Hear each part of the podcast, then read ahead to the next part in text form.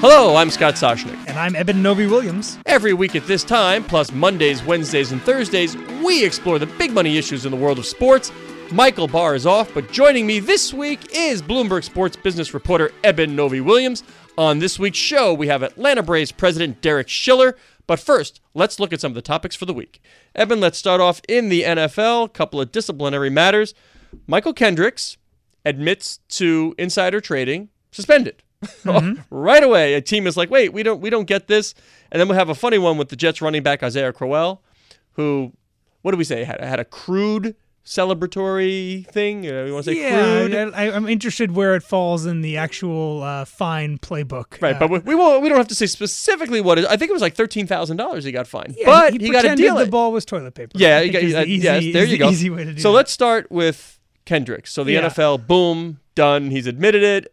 Seattle signs him, and now he's suspended. This seemed to be the easiest uh, suspension that Roger Goodell or the league office has ever handed down in terms of speed at which it Yeah, happened. You've admitted guilt. Yeah, um, and a new kind of suspension. I, I can't think of the last professional athlete who The insider trading? for insider trading. Yeah, me and my Goldman Sachs buddy were uh, were scheming a ticket scam for insider tips. Yeah, that just didn't yeah, to for, be a hard one. For listeners out there who are curious, Bloomberg Business Week just did a story kind of on the inside dealings of Mychal Kendricks. The and- unlikely and- pair and of an insider bank- trading banker yeah. buddy of his, you know, and how they kind of hatched the scheme, uh, which doesn't seem like it was all that uh, all that professional in terms of uh, Criminality. yeah, exactly. it was a professionally organized, all that sophisticated. Yeah, didn't seem that way. But Isaiah Crowell, how about him? Gets fined thirteen thousand, lands a deal with Dude Wipes. By the way, I didn't even know Dude Wipes was a thing. I, Dude I- wipes I- are definitely a thing. I had not heard of Dude Wipes, so I, I understand why they exist, but I do not under. I did not know that Dude Wipes was a thing. But The thing about this that I, I, I don't understand the NFL's fine structure at all. You know, Isaiah Crowell scores a touchdown against his own old team, uses the ball as a piece of toilet paper. Uh, that's a thirteen thousand dollar fine. We have Philip Lindsay, running back for the Broncos, who repeatedly punched somebody in a scrum, and Akiem Hicks, who's a defensive tackle on the Bears, ripped an opposing player's helmet off uh, and hit somebody with it. yeah, Both of those are ten thousand dollar fines. right. Isaiah Crowell gets fined a third more because his celebration was a little lewd. It seems like at a time when the NFL is cracking down so much on the, the dangers to players trying to make the game safer, uh, things like punching each other or ripping somebody's helmet off should be a bigger offense than celebrating a touchdown in a manner that is not uh, is not entirely PC. All right. Well, speaking speaking of some violence, uh, MMA back. Right. We got we got a big big uh, event, big uh, big fight coming. Yeah, can you pronounce the name of the guy No. that Conor McGregor is You know, you know, that's all, all you need to know is Conor McGregor is you know that's that's the guy. Yeah, Like, how many really realistically how many stars exist in the MMA world? This is the big. This is the big question. Conor is is fighting an undefeated fighter. I'm going to butcher his name. Khabib uh, uh, Nurmagomedov. okay. Um, Conor is obviously the star. He's been out of MMA for a few years. Uh, there hasn't but not been, out of the news. not out of the Uh, news you know, for sure. Does, you know, does it matter these days? I mean, he doesn't have to even be in the octagon. He's in the news all the time. Sure, and it and it helps promote his fights. Dana Yeah. White says that this fight is going to sell three million pay per view, which would make it the third highest selling pay per view event in combat sport history. You know, behind three fights that featured Floyd Mayweather. Uh, so it would it'll set a UFC record for pay per view buys. The gate is going to be second in UFC history to the first time they fought here in New York after it was re-legalized. Uh, this is going to be a monster, monster business night this weekend for UFC. However, as you said, uh, it's this. They're in the same place they were seemingly four or five years ago, where it was Conor McGregor, Conor McGregor and who else? and, and right? Ronda Rousey, who's gone now, and and then a, a huge step down to get to the other people that are big draws.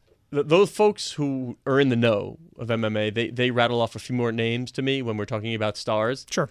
And I, I just respond, I don't know what kind of crossover appeal you as an insider think that person has, man or woman, but I don't know who that person is. So y- y- you got Conor McGregor and everybody else, right? Mm-hmm. So, by the way, you see, Barstool did a cool, a cool deal with the uh, New Zealand. I saw you tweeted team. this. I saw you tweeted and this. yeah, and it was like ridiculous amount of retweets and impressions. How I don't know how Twitter measures all that, but the little Barstool logo is on the New Zealand Breakers by the part owned by Barstool Big Cat. right? Yeah, yeah, one of their one, personalities. one of their personalities. I, I, I happen not to be one of the listeners, but no moral objections to anything they do. It's just don't have time. It's very very simple.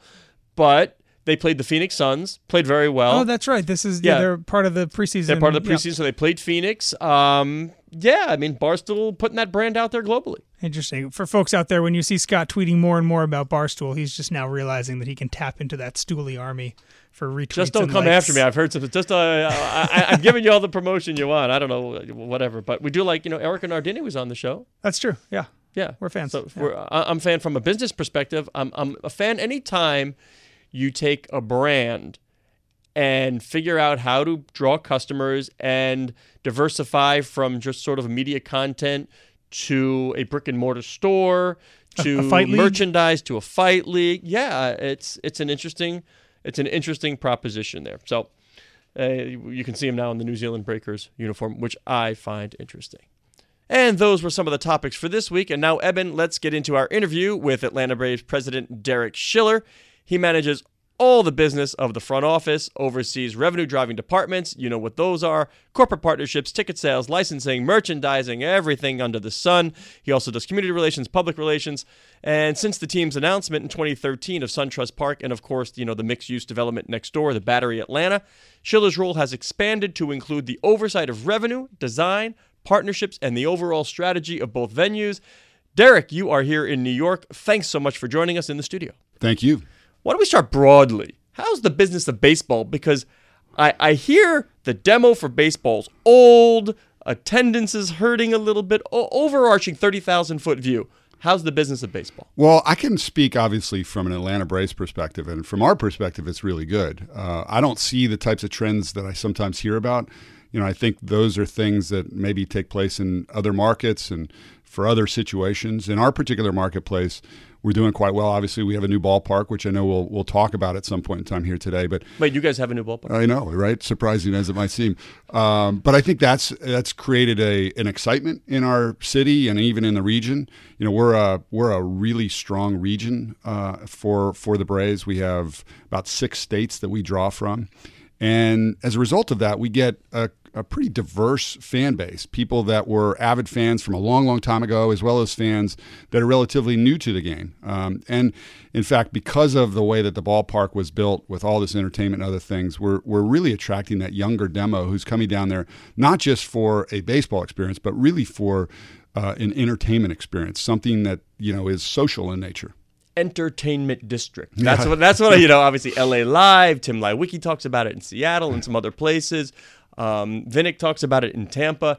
Is it enough? Can you live these days if you just have a sports team or the other tent poles, whether it's media or real estate? There has to be more. I, I would say you could probably do it. I don't think, though, necessarily, uh, you know, and, and obviously I come from a place of bias. I don't think it's the right thing to do long term. I think um, you really have to think about the overall experience of your fans. And I think the the conventional wisdom, traditional type of approach is really to think about the fan from the point in time that they enter the gate and go into the ballpark or venue, sports venue, whatever it might be, to when they leave. In our case, we changed that paradigm and really thought about how do we create the experience from the very point in time that they enter the campus, even parking the car, from the moment in time that they park the car, get out of the car. parking's a hassle. Nobody wants to deal with it. Yeah, you know, I, I would say parking's a hassle in almost any venue where you have, you know, 20, 30, 40, 50,000 people coming in at any one time. Uh, to do it right, I, I would encourage people to think about it holistically, meaning thinking about parking almost on the very front edge of their overall experience, right? So in our particular case, just take our, our example. You have a ballpark, we have an entertainment district, I'll call it, uh, a, a whole development. And we distributed parking all the way around the ballpark. So as opposed to the old days where you think about those old multi-purpose facilities where they'd come in you'd have these gigantic surface parking lots right? And everybody would go park in those gigantic surface parking lots outside. And again you'd your experience would begin right at the point in time that you enter. Here the parking's distributed all the way around. So if you're coming from one side of town or the other, you can in effect customize and choose the parking spot, the parking location that best meets what your specific uh, travel pattern is, where you're coming from and where you want to go to after the game. That unto itself kind of changes how you look at things. And then also not looking at things from a let's create parking fields immediately outside of the ballpark and focus everything on the inside. Let's think about how you can have the parking and then ultimately create a whole experience that takes place well before you get to the ballpark. You know what Vivek Ranadive is talking about in Sacramento? Drone aided parking. On your on your smartphone, your way to the ballpark, it can tell you what's available from the sky and how to get there. Well, there's, you know what, in, in, all seriousness, there are a lot of advancements in parking. Parking's not one Yeah. of those things that, that has happened, you know, the same way. And in fact, just take our case, right? So we were the very first team to partner with Waze. So in the old days, right, you would, even even when I say old days, five years ago, you'd say when you entered Waze, you'd hit the address of the sports venue itself. So in our case, SunTrust Park, you'd hit that venue. Well, now what we've done with Waze is you customize it so that there's a drop down menu and it takes you point to point travel directions to your parking space, not just the venue.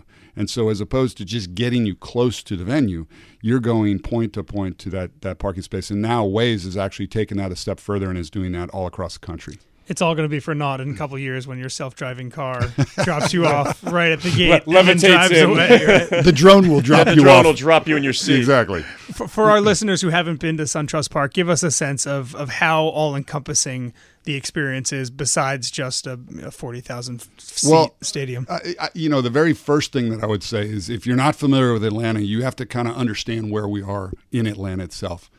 so what that means is um, in Atlanta, um, it's a big place, right? There's almost six million people in Metro Atlanta.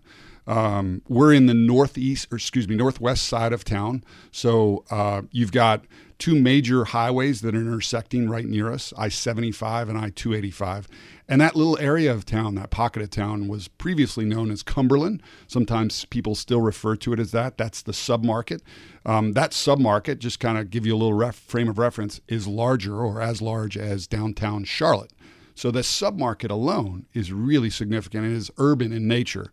Where we were, which was Turner Field, was close to downtown Atlanta, but it was uh, separated by 12, 16 lanes of highway. So you'd never necessarily walk from downtown Atlanta to Turner Field.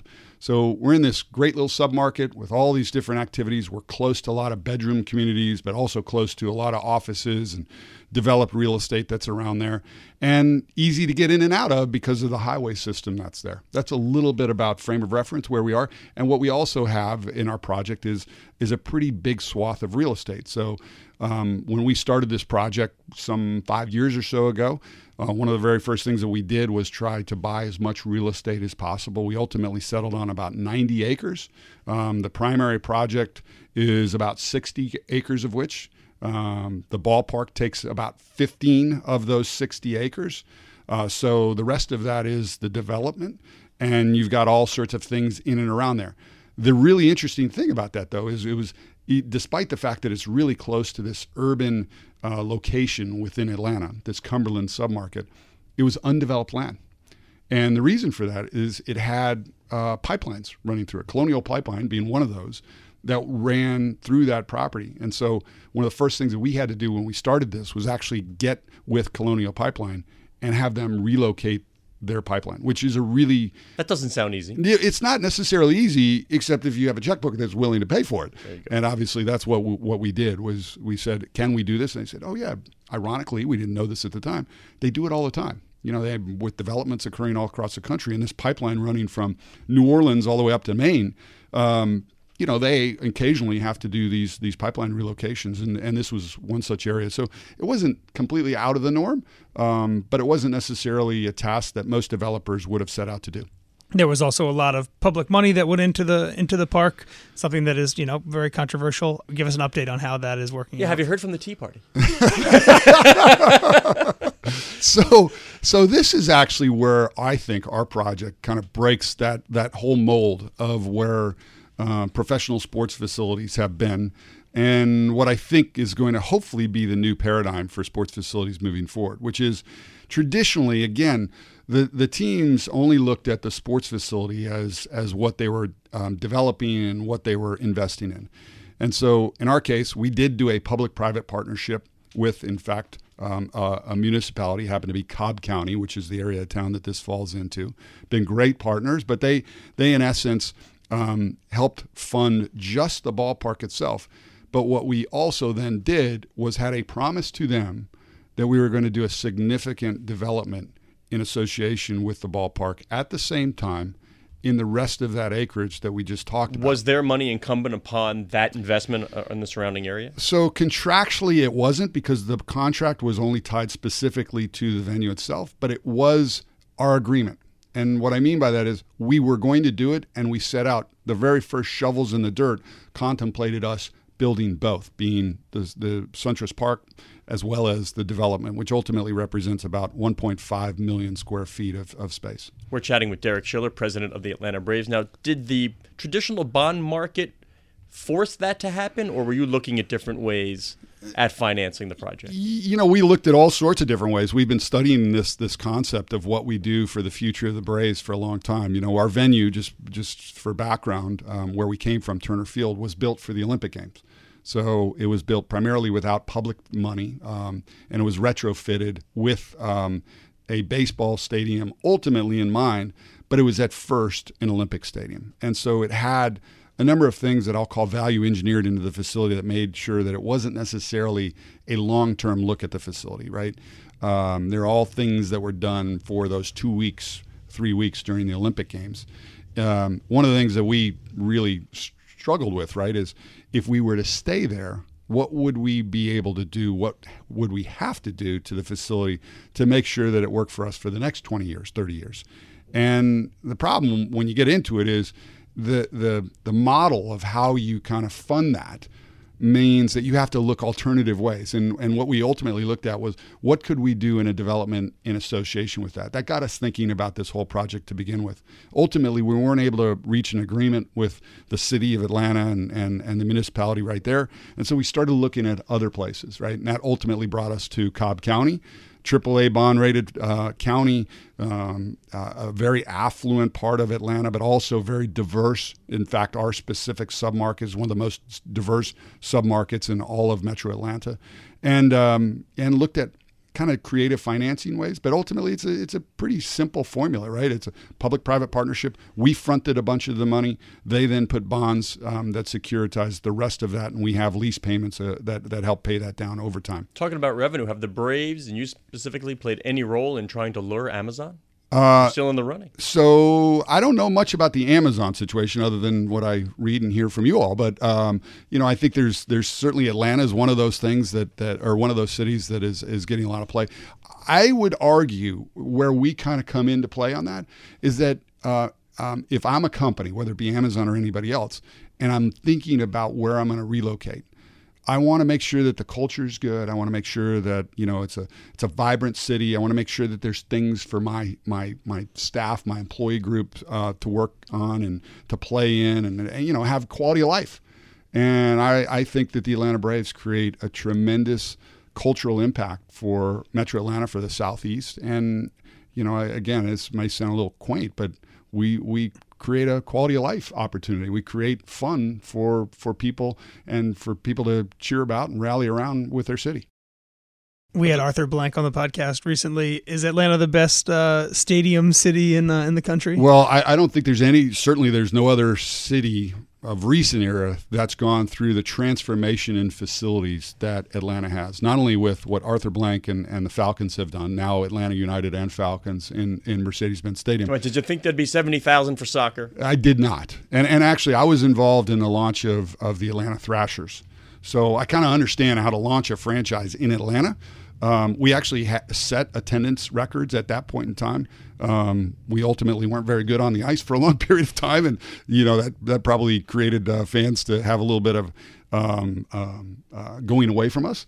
But but um, in addition to Mercedes Benz, you also have the Atlanta Hawks who have, have just completed a pretty big portion of their transformation of Phillips Arena, what is now State, State Farm. Farm. changing that model, they have that bar down on the first, like oh, those premium seats are going to be a bar, and Tony Ressler owns the land where Amazon's looking. I mean, it yeah. all comes back to the sports and the development, real estate, media. Yeah, yeah, it's you know, I, I, again, I think the paradigm is now starting to get closely studied around the country You know, in our case, we've had about 100 teams of all ilks, whether it be pro, even college, around the world. We've had Australian rugby teams, we've had Japanese baseball teams that come and have studied our model, looked at how we've done things.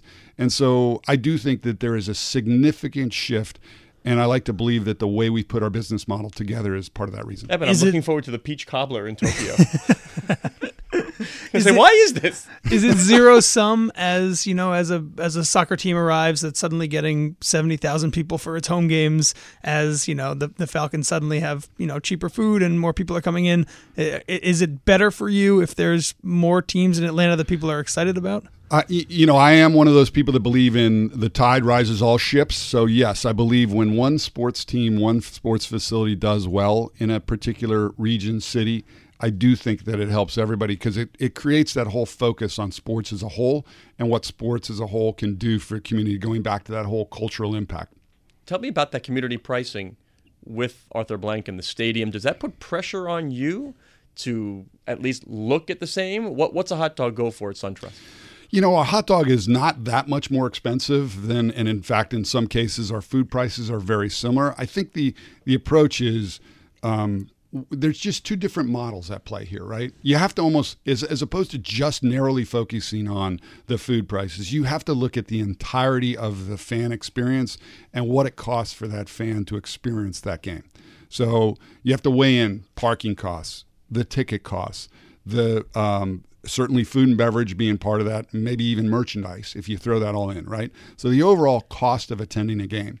And one of the things that we we are proud of is that baseball tickets, and certainly the Braves are part of this, represent still the most value conscious, the most uh, um, uh, inexpensive way to attend a professional Give me your range. venue. If I want to go to a Braves game, family of four, what What's the cheapest? So what's the- the floor? What's the ceiling? You, you you can get a ticket for as low as eight dollars at, at SunTrust Park, and Fewer dollars in innings. That's good. exactly. Um, and you can even and you can even package some of those tickets. Those if you're a very very value conscious family, um, you can even package those tickets with food. So we've got that whole all inclusive kind of mentality where you can get a really really low uh, set price uh, for a family of four, and you can get that under you know call it fifty bucks. So it's it's it, you know that that's a that's a very value uh, family friendly offering. And then you know if you really want to experience a game in a in a in a great uh, amenity driven way, we have all the way up to what we call our our SunTrust Club, which is a valet parking, has food and beverage inclusive, including um, beer, wine, spirits, uh, and also the best seats in the house, house, literally right behind home plate. And those, you know, those are approximately five hundred dollars. Well, the Per game. Yankees came out with their legend seats, and after one year, they had to cut the price right away. The demand just wasn't there. How did you How did you come up with the pricing, and how's it worked out? So, uh, you know, one of the things that separates us from um, where we were versus where we are today is um, we previously had about 400 what I'll call premium seats, and that means that something that has an amenity associated with them, right? A club, something that's you know got something extra beyond just the seat itself.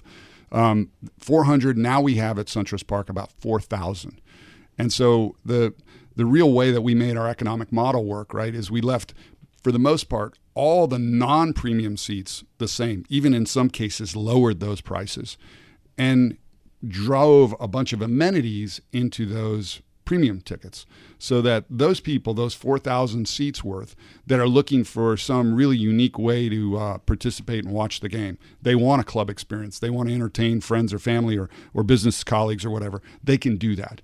Um, and there's all sorts of different clubs that we have and all sorts of different hospitality spaces to do that. So that's that's really how we drove how the economic model works. But I'll, I'll even go back to you know that that that that family friendly model. You know, being very value conscious in mind. And, and and again, I think this is where baseball as a whole, not just the Braves, but but everybody does really well with pricing their tickets that make it very family friendly. You know, our particular case, just to give you some some stats on that, we have over 50% of our fans, over 50% are coming with a, a family member, coming with a, a child in tow. So we have that that unique situation where about half of our crowd on any given night is a family crowd coming with kids and enjoying that. And there's there's all sorts of different environment that that we create for those. There's you know family friendly uh, spaces in that. And even if you're really really value conscious, um, in our particular case, you can bring in your own food with you. So forget low food prices. You can actually bring in, you know, your pimento cheese sandwich or your, you know, whatever it No, might thank be. Thank you. your, whatever whatever it is that you're you're interested in, right? And and bring that with you so you can create a, an, a very inexpensive outing at a, at a game. We're talking with Derek Schiller, president of the Atlanta Braves, who are back in the playoffs. Uh, Yes. First time in, in five years, I believe. Yes. Outside of a few extra home games, ideally a lot of extra home games, wh- what kind of impact does getting back into the playoffs have on your bottom line? Well, in, in baseball, as you know, there's there's uh, it's, it's very competitive. Um, making the postseason takes 162 games worth, and in fact, um, maybe in some cases 163 games worth to try to figure that out. But um, it's it's not where every team makes the postseason. You know, it's not where half of the league makes the postseason. So this is this is highly competitive and, and very difficult to do.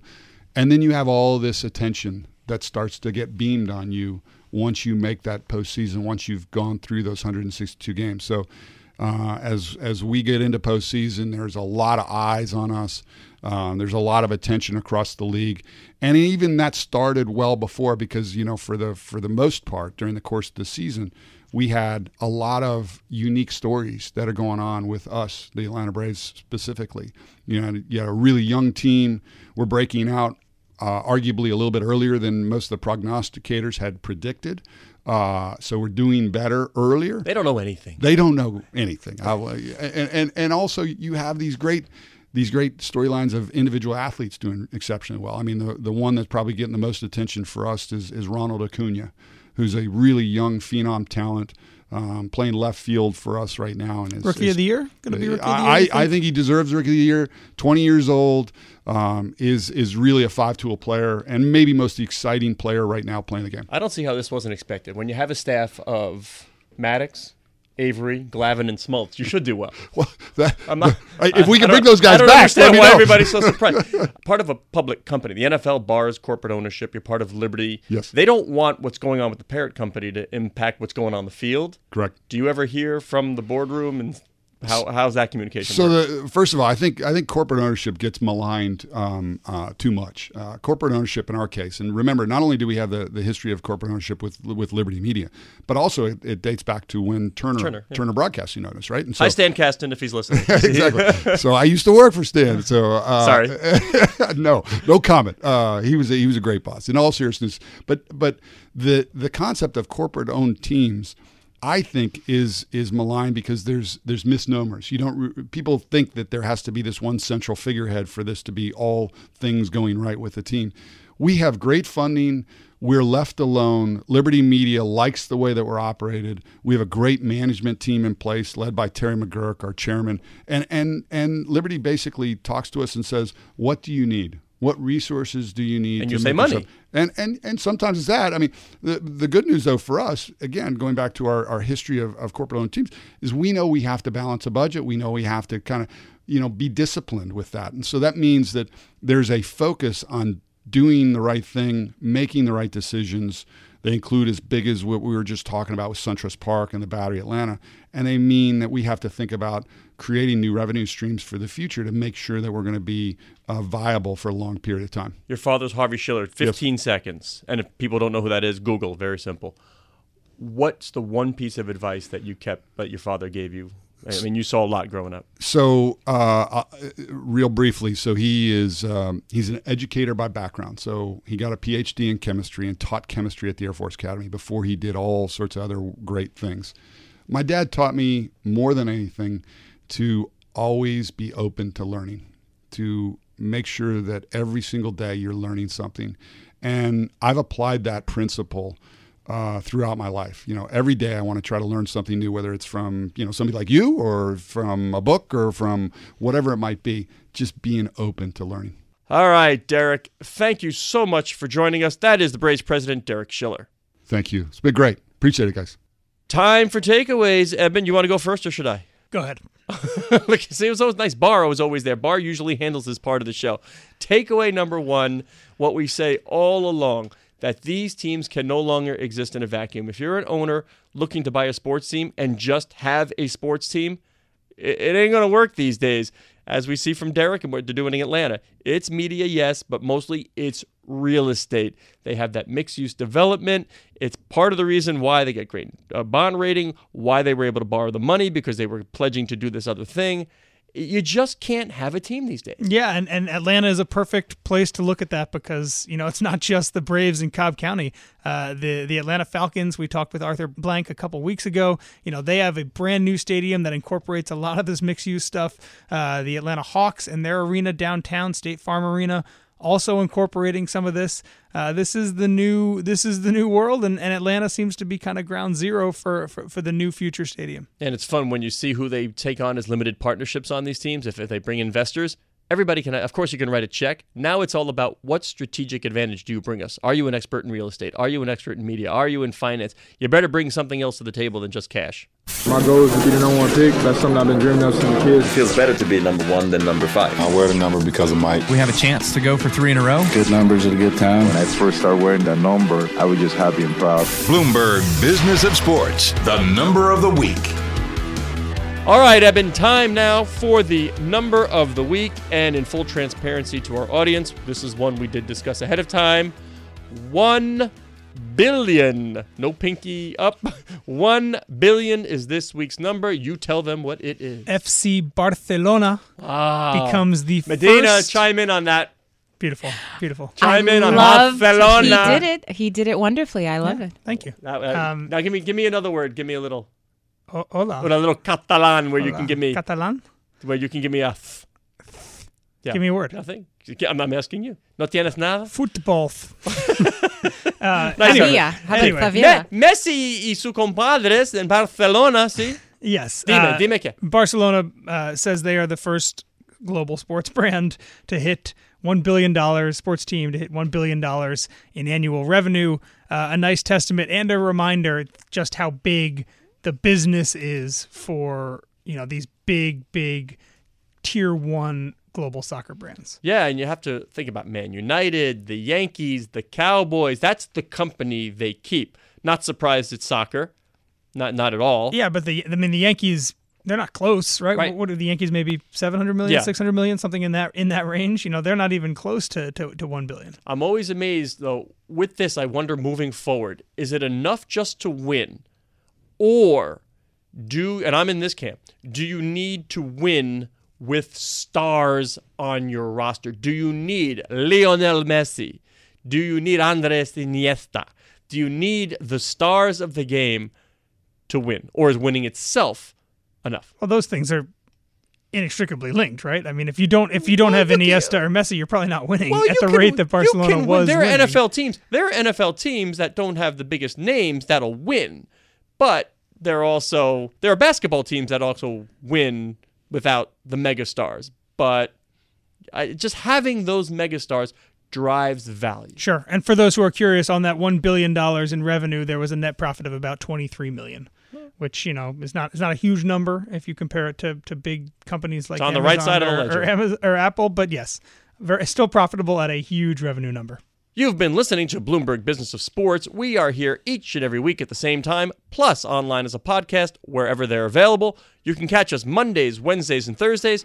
I'm Scott Soshnick on Twitter at Soshnick. And I'm Eben Novy Williams at Novy underscore Williams. Thanks for joining us. Please tune in next week when Scott and Michael speak with IndyCar champion Scott Dixon. You're listening to Bloomberg Business of Sports from Bloomberg Radio around the world and wherever podcasts are available.